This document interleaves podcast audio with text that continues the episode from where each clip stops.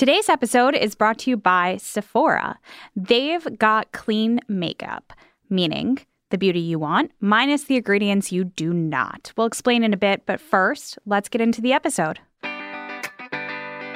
I'm Carly Zakin. I'm Danielle Weisberg. Welcome to Skimm'd from the Couch. This podcast is where we go deep on career advice from women who have lived it, from the good stuff like hiring and growing a team, to the rough stuff like negotiating your salary and giving or getting hard feedback. We started the Skim from a couch, so what better place to talk it all out than where it began on a couch?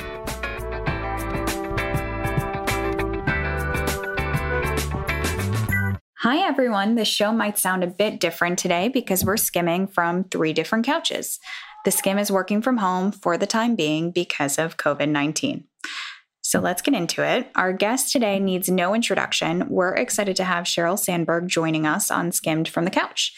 She is the Chief Operating Officer of Facebook, as well as a best selling author and the founder of the Lean In organization. Her groundbreaking career in tech, along with her advocacy for women in the workplace, has made her one of the most influential women in business and in the world. Sheryl, thank you so much for joining us. Welcome to Skimm'd from the Couch. I'm so glad to be here. I have to admit, though, I am not on a couch. well, we we always are voting for a couch, but do what you can do. So before we start, I actually I was thinking about how we first met you and got connected to you, and I think it's a funny story I wanted to share, which was I think five or six years ago, we were having like a tech glitch and we were trying to set up our Facebook group. And this was the earliest days. And we reached out to a friend of the company and said, Do you know anybody at Facebook who can help? And he said, Sure. And just added this woman named Sheryl. And I was like, that can't be the Sheryl. and sure enough, it was you. You immediately fixed our tech glitch and became somebody who was so generous with time and offering to be there if we had questions as we were going through scaling a business. And um, I, I, still always laugh at that moment. I remember looking at Danielle being like, Am I emailing the Sheryl Sandberg right now? so if this is a full circle moment for us. Well, I mean, from my point of view, a friend sent me the skim. I loved it from the beginning. It was even before I think you talked to me, I was a subscriber. And I just loved it.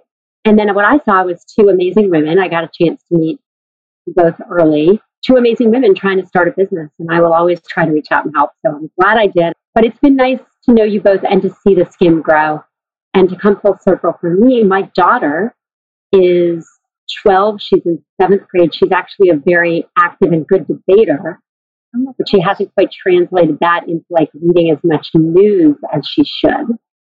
And she, not through me, through a friend of hers, found the skim. No and way. when she finally started reading the news, it's yours because I think it's you know it's written in a language that she finds more entertaining. So you have helped my daughter debate. Oh, that's I love great. that. So, Sheryl, we're going to start with an easy question. Skim your resume for us college, studied economics at Harvard, worked with the World Bank as a research assistant and on leprosy, went back to business school at Harvard, worked at McKinsey for a year, worked at the Treasury for four and a half years as Larry Summers chief of staff, went to Google, now work at Facebook. Somewhere along the way, started Lean In. It's a good skim. What is something that is not on your bio or Wikipedia page that we should know about you? I don't know what's on my Wikipedia. well, what's like a fun fact or something that's just not not as known about you? I used to teach aerobics for 10 years, 1980s silver tights. Oh my God. Oh, that is amazing. Like Jane Fonda era, and then then the step kind. It's so funny. I got $20 an hour, five days a week in college, which was a fortune. I love it.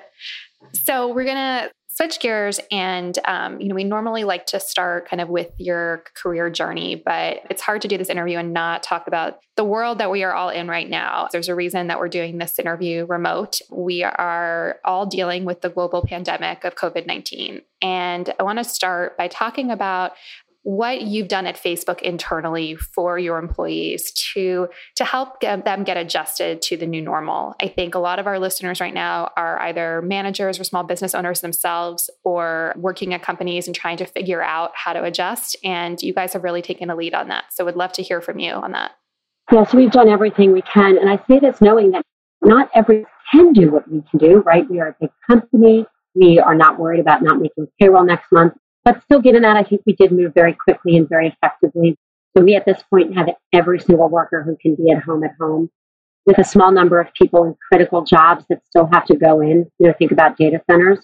We're doing all we can to protect them. And the fact that we sent everyone else home really helps protect them. We're also paying everyone. We're paying all of our contractors. We're paying all of our workers, whether they can't work because they're sick, whether they can work from home, whether their office is closed. We're paying everyone. But, you know, again, we recognize we're a big company. So the other thing we're really focused on is helping small businesses. We announced last week a $100 million fund to help small businesses with cash grants so they can help pay their employees. And we've put out a lot of free educational materials where small businesses can get tips on how to move some of their business online. And, you know, not every business can move online, but a lot of businesses are. And we're seeing some really amazing and enterprising things happen. Facebook is making a really concerted effort to tackle misinformation, which is something that social platforms and Facebook has struggled with in the past, especially as it relates to elections. Talk to us a little bit about what you guys are doing to target misinformation in a time where everybody is really looking to get the most up to date factual information coming from government officials, coming from medical experts, in, in a time that is just full of so, so much uncertainty and fear. That's a really important question.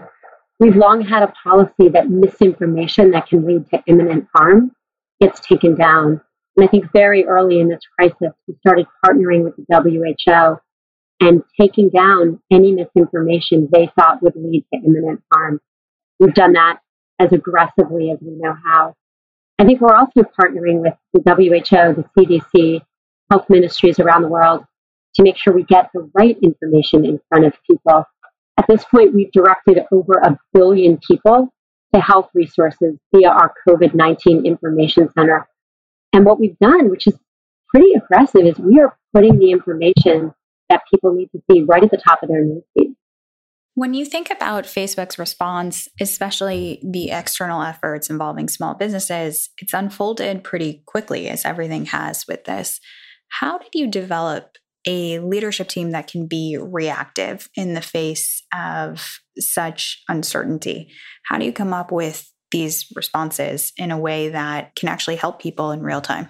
You know, it's such a good question. I actually think some of the troubles we've had and some of the mistakes we made over the past years, we've worked so hard to correct those and set ourselves up. They're serving us well. So, for example, when you think about harmful misinformation, you know, years ago, we didn't have a policy to take that information down, but we learned the hard way that we needed that. We had that in place when COVID 19 came around, we already had a system to take down harmful misinformation. So this time, we immediately went to the WHO, the CDC, who's the best in the world, so we can decide what to take down. So I think some of the systems we built up to correct the mistakes of the past are serving us really well.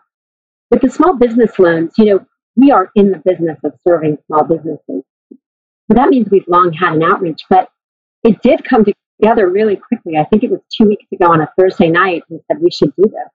And I think we announced Monday or Tuesday. So we really worked quickly. And again, I, I, we have these amazing teams that are really expert in small businesses. They were hearing directly from small businesses who said, we need cash. That's what we need. We need absolute immediate help. So we had the teams in place in order to get that out the door really quickly. I want to talk about you as just as the individual, like being at the helm of, of such a, a, company that everyone's always watching, and especially in times of crisis, is really in the public eye right now.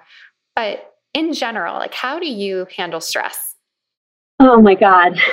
I know about myself that I am way, way, way better when I sleep.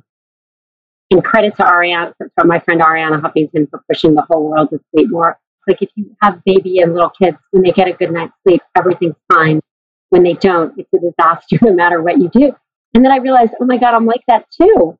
And so even I'm working unbelievably hard hours right now. I think everyone is. I really will take the seven hours I need to sleep because I learned that that extra two hours staying up and doing more work in the middle of the night does not serve me well the next day. I am much more productive. Exercise I'm, I try really hard to get exercise. You know, I'm lucky I have a bike, stationary bike in my house. You know, again, I think we've been under a lot of stress at Facebook for a very long time. It's been a hard couple of years. And, I don't say that feeling that anyone should feel bad for us. They shouldn't. It's on us the mistakes we made. Um, this is a crisis, and we are moving as quickly as possible. We have felt very much under siege, not quite at this level, but really that we had a lot to chew very quickly for the last couple of years. And again, I think the pace at which we've been working is serving us well during this period. More broadly, when you think about moments of, of crisis, and you know, you've mentioned a few that Facebook has been through in the, the past few years, and obviously we're in one globally.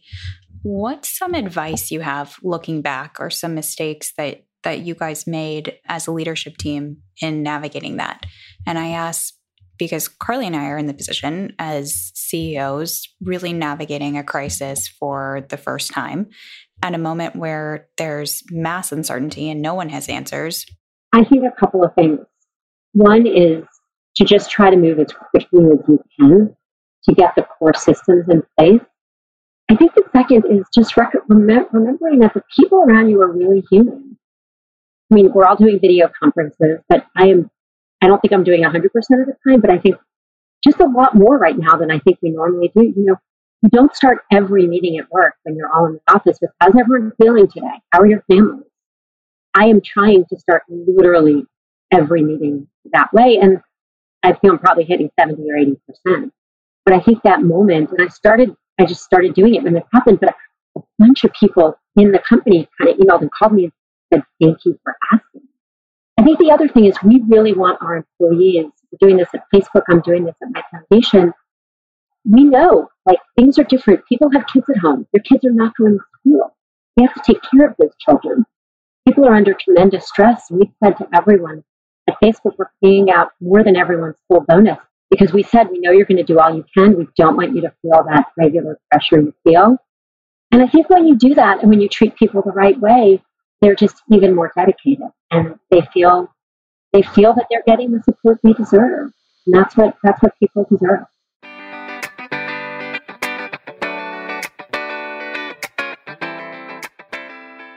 We are traveling all the time for work. And all the one time. thing that we are really obsessed with is thinking through what we put on our skin when we are flying, when we are traveling, when we are on the road in so many places. It's really important that we keep ourselves healthy. And we've started to think about what does that actually mean regarding the products that we use on a daily basis. It's also because our skin just looks really bad when we travel. So we love using products that are clean because we like to know now what's in them. And we don't want to actually have to sacrifice the quality. Which I think is a big misnomer when Yes. you think about clean beauty. And that's something that we've really started to investigate in.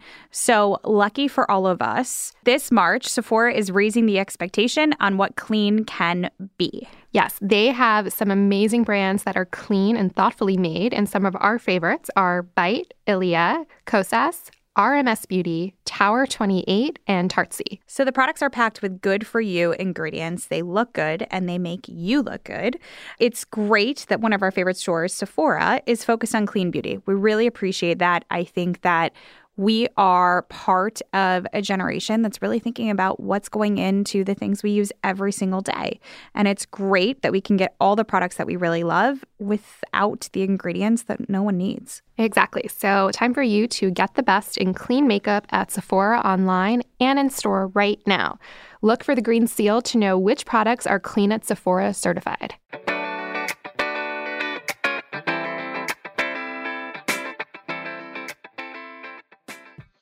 To talk to you about resilience. You wrote your book, Option B, in the wake of your husband's um, untimely passing. And your book touched Danielle and I both in really different ways. And we both really leaned on the lessons of compartmentalizing that you talk about and the muscles of resilience through a lot of different personal challenges over the last few years. And I want you to kind of walk us through what resilience has meant to you in the workplace and what you think it should mean for others in the office. Resilience is our ability to deal with hardship. Everyone's facing that right now. But it is not something we have a fixed amount on that we draw on. It's like a muscle, which means you build it. And I think that that initial insight is so important because when people feel overwhelmed, I've heard people say, I can't get through this. I don't have resilience. I'm not tough enough. You're like, actually, you have some and you're going to have more. So the question is, how do you build it? A couple things. You build it by recognizing that whatever you're going through almost certainly is not permanent. And that applies to the very worst things you go through. You know, the way I felt after my husband died, which was kind of as devastated as I could have imagined feeling. I'm way better now. It's five years later. Now, when people said to me, You're not going to feel this way five years later, I didn't believe them. There are so many people right now who are looking at loved ones potentially about to die, who are looking at situations that are unfathomable. And even the very worst situation, the idea that whatever you're in is not permanent, right? People do not come back when they die, but the way you feel will get better is, I think, a very reassuring thing. The second is, and this is a hard lesson, but remembering that things could be worse. When Dave died, Adam said to me, You know, it could be worse. And I was like, Really? My husband just literally dropped dead. Like, how can it be worse? He said, Dave could have had aneurysm driving your children. You could have lost all three. And all of a sudden, I was like, okay, my kids are alive. So things are really hard right now. So thinking about how things could be worse is a way of feeling grateful for what you have. And that, along with remembering that whatever state you're in is not permanent, are ways of building resilience. And the third thing is we don't do it alone. It is being there for other people. My children and I, every single afternoon, my kids and I are calling on FaceTime to people in our family or friends of older people who are home alone. So we call the grandparents, we call the aunts and uncle, and it gives them a moment of giving. Like rather than worrying about they don't get to see their friends, they realize, you know, grandma, grandma and papa are home alone in Florida. They can call them and they can feel good about giving to others. Right. Taking a step back from the current crisis that we're in, I want to talk about one of the things that Danielle and I've spent so much time just going back and forth and talking about, which is how to show emotion in the workplace. And I say that as, you know, we are both really private people. And I grew up with sort of the mantra like everybody cries about work, you don't cry at work. And I think as a leader now, I've relaxed what that means and what the impact of of that kind of phrase could mean to somebody. And I'm curious, um, as you've grown from you know a leader at google and into obviously your your role now how has your thoughts around showing emotion in the workplace changed? And what do you say now to those um, entering the workforce? You know it's such an interesting question and it's definitely one that the answer for me and what i did changed over the course of my career i think the first time i ever admitted i cried at work i was already at facebook the first time i talked about the challenges women faced publicly I was at Facebook. So I was already the Facebook COO. And even then, I said I cried. It got reported that Sheryl Sandberg cries on Mark Zuckerberg's shoulder. I mean, I was mortified. Uh, with Lean In and with the work my foundation did in the book, and I tried to say, we have emotion, we can show it at work. But it's tricky, and it is definitely easier the older you get. I think part of the answer is we need men to show emotion at work too right? Because such a big percentage of the leaders are men still, that if it becomes more normal. And while I think we still have a long way to go, God, think about where we are compared to 10 years ago or even 30 years ago, with people really being more willing to show emotion at work. Now, you can't cry every day. You just can't. I mean, I did after Dave died, but for the most part, you can't. But I think moments where we're honest and vulnerable really matter. Mark and I do a thing with our senior leadership team whenever we do meetings. We do check ins. So you check into the meeting. And what we mean is we check in professionally and personally. So here's what's going on for me professionally. Here's what's going on for me personally. And while I think when we first introduced it, it was a little jarring for people, now everyone says that our meetings, the best thing is the check in. And people have shared just the most personal things children going through crisis, issues in their home, health issues. And it's really, I think, part of why our leadership team is so strong because we really actually kind of institutionalize sharing the personal. And part of that has been showing emotion. So, talking about lean in and women in the workplace, you wrote the book in 2013. How do you think your advice has held up as workplaces has have obviously continued to change? Is there anything you look back now and you're like, oh, I would definitely adjust that? Yeah, uh, there were definitely things I would adjust. You know, when I wrote Lean In, I had no idea anyone would read the book. and so the first version of the book was just all data. I thought it was fabulous. my and my editor told me it was the worst book they ever read. they were like, no one's going to read this. You have to put in your story. So I put in my story. But I didn't do a good enough job putting in other stories.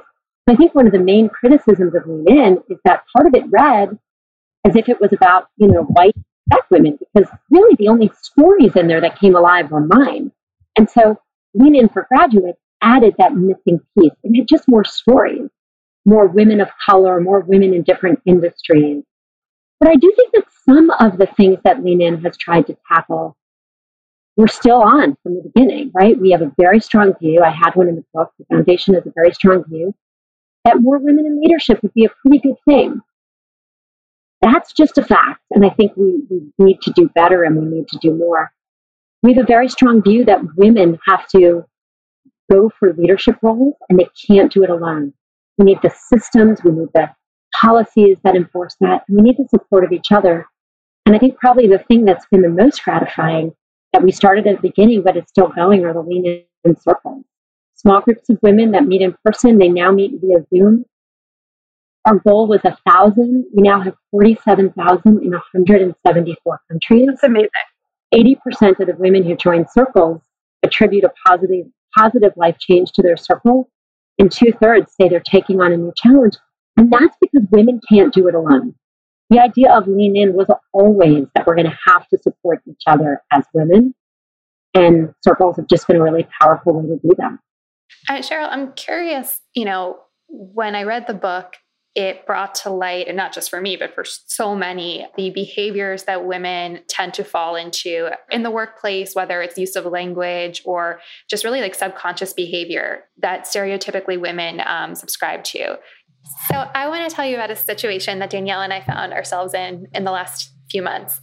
We had a meeting with a female mentor, and we were telling her you know a business update and you know we were coming off really confident and had a lot of strong opinions about a certain issue. And she said to us ladies i just want to tell you like you're coming off really strong and you need to tone it down. And when you go into meetings you got to tone it down. And we both left that meeting and looked at each other and we were like that was really effed up. But we didn't know what to say in that moment. And I, am glad that we have the confidence today to know that that was wrong. But I don't think we would have had the confidence a few years ago to think that. How do you think we should have responded? And how do you think our listeners should respond in moments like that? Look, sometimes women are too aggressive. I'm sure sometimes I'm too aggressive. But on average, women are told they're too aggressive much more than men. So when you're in that situation, recognizing that there's inherent bias. And this is important. Women display that too. The first thing is not internalizing the bias, recognizing the bias. That's advice I feel very comfortable giving everyone. When this happens, you should recognize the bias because you will, as you said, Carly, you're going to experience it differently if you realize it's bias. But how to handle it, I don't think you can give generic advice, right? If you've got a very well meaning manager that you've had many conversations with, someone who's told you, male or female, I think there's bias in the workforce. If I ever exhibit it, please tell me. You can look at them and say, hey, you asked me to tell you this is that woman. You're trying to raise money for your company, and someone does that in a meeting who might fund you. It's probably, I hate to say it, not your best moment to be like, and you're biased. We've been there many a time. Yeah. But I can say that the more this is generally understood in the population, the easier it becomes for us to surface it in the moment. And look, women still face sexual harassment, you know, really horrible things that happen. But I think with some of the big stuff, at least in most companies, at least you can go to HR, right? You know, the big harassment, the big stuff, there are systems, not everywhere, but a lot more than there used to be for dealing with it. But the small everyday things that are the paper cuts that are still really, really, really holding women back, men getting credit for their ideas, getting interrupted more, when these things happen by very well meaning people, it can be really hard to surface them because that you can't go to HR that much and be like, I got interrupted again, right? I mean, you could. We let people do it. So trying to set up systems where you can within your company and other organizations where you can bubble up those things more anonymously so that people can address them, I think is really, really helpful. Before we go into our last segment, I want to ask about something that it feels a little bit off topic uh, in this environment, but I think as we remember that 2020 is the year of COVID, it's also an election year. And one of the things our audience is really, you know, cares about is sustainability and climate change. And Facebook has pledged to reach 100% renewable energy in 2020. Can you talk a little bit about that goal and if you guys are on track? We are on track. And I'm really proud of our of our working with so data centers run a lot of energy. Companies like ours use a lot of energy. And for a long time in our industry, how you ran your data centers was a very seriously held competitive secret because if you got more efficient, you were cheaper, and that was a cost advantage. It was also better for the environment. I think we were the first company where we open sourced. We found a way to make our data centers, I think at the time it was like 32% more efficient. And we open sourced those plans. So we said to the world, here, we're running more efficiently rather than save it as a cost advantage for us. We care about the environment. And we open sourced those and shared. And that was part of the path of us getting to completely uh, renewable energy. And so I'm proud of the work we've done to help not just our own company, but our community and the tech community be more collaborative, working towards sustainable energy and preventing climate change. So now on to our last segment. It's our favorite. It's the lightning lightning segment. So we will ask you a few short questions and just answer as fast as you can.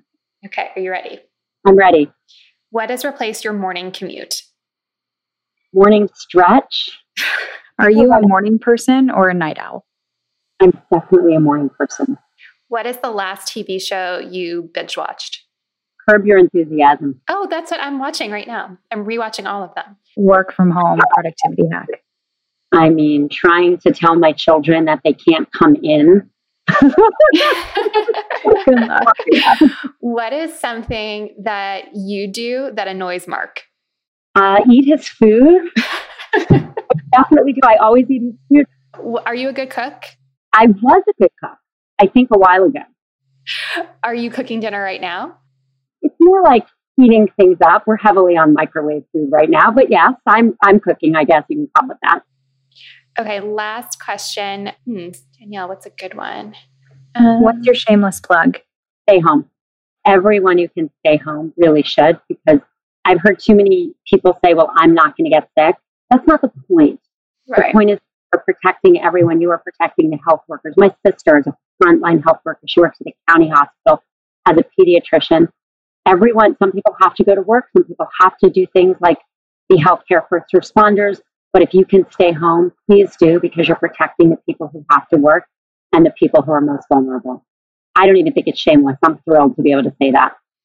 I agree and thank your sister for what she and all medical professionals are doing right now.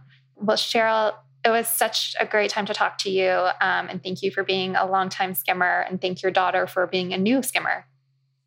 Thank you both. It's been great to um, give you advice every so often. Not that you've needed much, but you set an example for a lot of young women to build their own businesses. And we're going to need that even more than ever. So, congratulations. Thank you.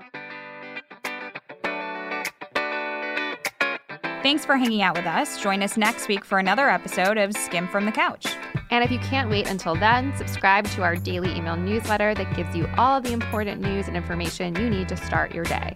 Sign up at theskimm.com. That's the S K I M M.com. Two M's for a little something extra.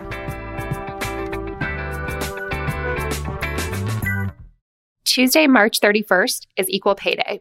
It's the day that symbolizes the gender pay gap. It means that in order to make the equivalent of a man's 2019 salary, women have to work an extra three months on average.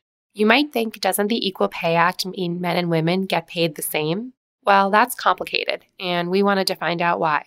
To listen to what we found, check out our Skim special on equal pay.